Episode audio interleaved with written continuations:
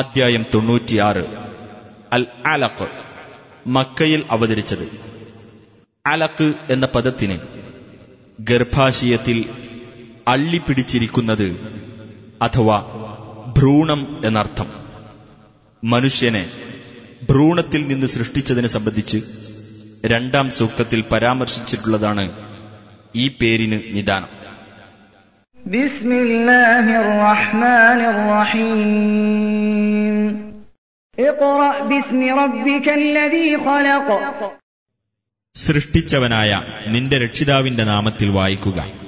خلق الإنسان من علق മനുഷ്യനെ അവൻ ഭ്രൂണത്തിൽ നിന്ന് സൃഷ്ടിച്ചിരിക്കുന്നു اقرأ وربك الأكرم നീ വായിക്കുക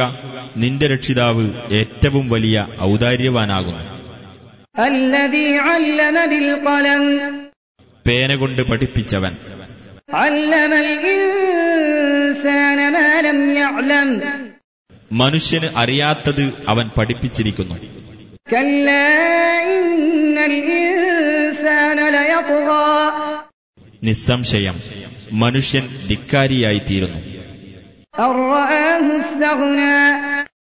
തന്നെ സ്വയം പര്യാപ്തനായി കണ്ടതിനാൽ إن إلى ربك الرجعى തീർച്ചയായും നിന്റെ രക്ഷിതാവിലേക്കാണ് മടക്കം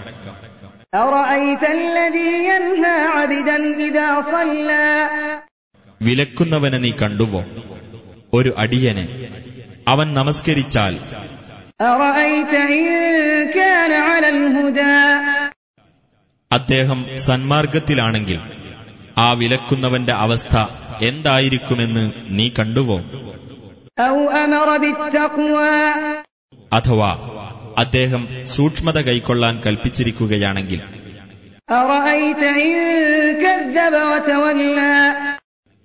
ആ വിലക്കുന്നവൻ നിഷേധിച്ചു തള്ളുകയും തിരിഞ്ഞുകളയുകയും ചെയ്തിരിക്കുകയാണെങ്കിൽ അവന്റെ അവസ്ഥ എന്തായിരിക്കുമെന്ന് നീ കണ്ടുവോ ألم يعلم بأن الله يرى അവൻ മനസ്സിലാക്കിയിട്ടില്ലേ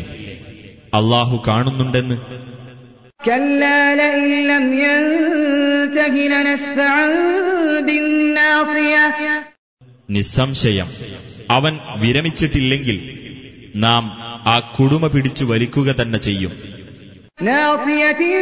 كاذبة خاطئة കള്ളം പറയുന്ന പാപം ചെയ്യുന്ന കുടുമ فليدع ناديه എന്നിട്ട് അവൻ അവന്റെ സഭയിലുള്ളവരെ വിളിച്ചുകൊള്ളട്ടെ سندع الزبانية നാം ജബാനിയത്തിനെ അഥവാ ശിക്ഷ നടപ്പാക്കുന്ന മലക്കുകളെ വിളിച്ചുകൊള്ളാം كلا لا تطعه واسجد واقترب നിസ്സംശയം നീ അവനെ അനുസരിച്ചു പോകരുത് നീ പ്രണമിക്കുകയും സാമീപ്യം നേടുകയും ചെയ്യുക